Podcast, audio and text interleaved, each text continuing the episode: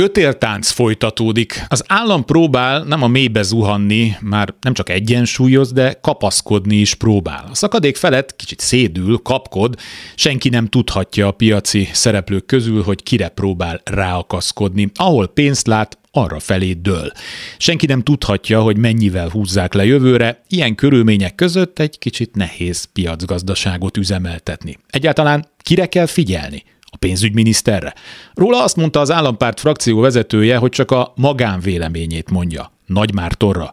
Ő először azt mondta, hogy nem lesz további bankadó, aztán már belengedte a pénzintézetek főnökeinek, hogy vagy hiteleznek ezerrel, vagy jön a behajtás. Akkor Orbán Viktorra szíves közléséből tudjuk, hogy nem azt kell figyelni, hogy mit mond, hanem hogy mit csinál.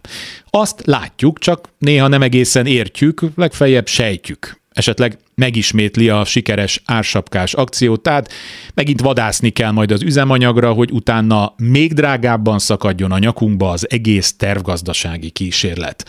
Ameddig van kitől pénzt elvenni, addig a szakadék felett maradunk, de ha jön a zuhanás, a mi kezünket biztos nem fogja meg senki, már az is jobb lenne, ha csak simán az út szélén hagynának minket, onnan nem lehet akkor átesni. Kárpát Iván vagyok, ez az Esti Gyors, a hírek után kezdünk.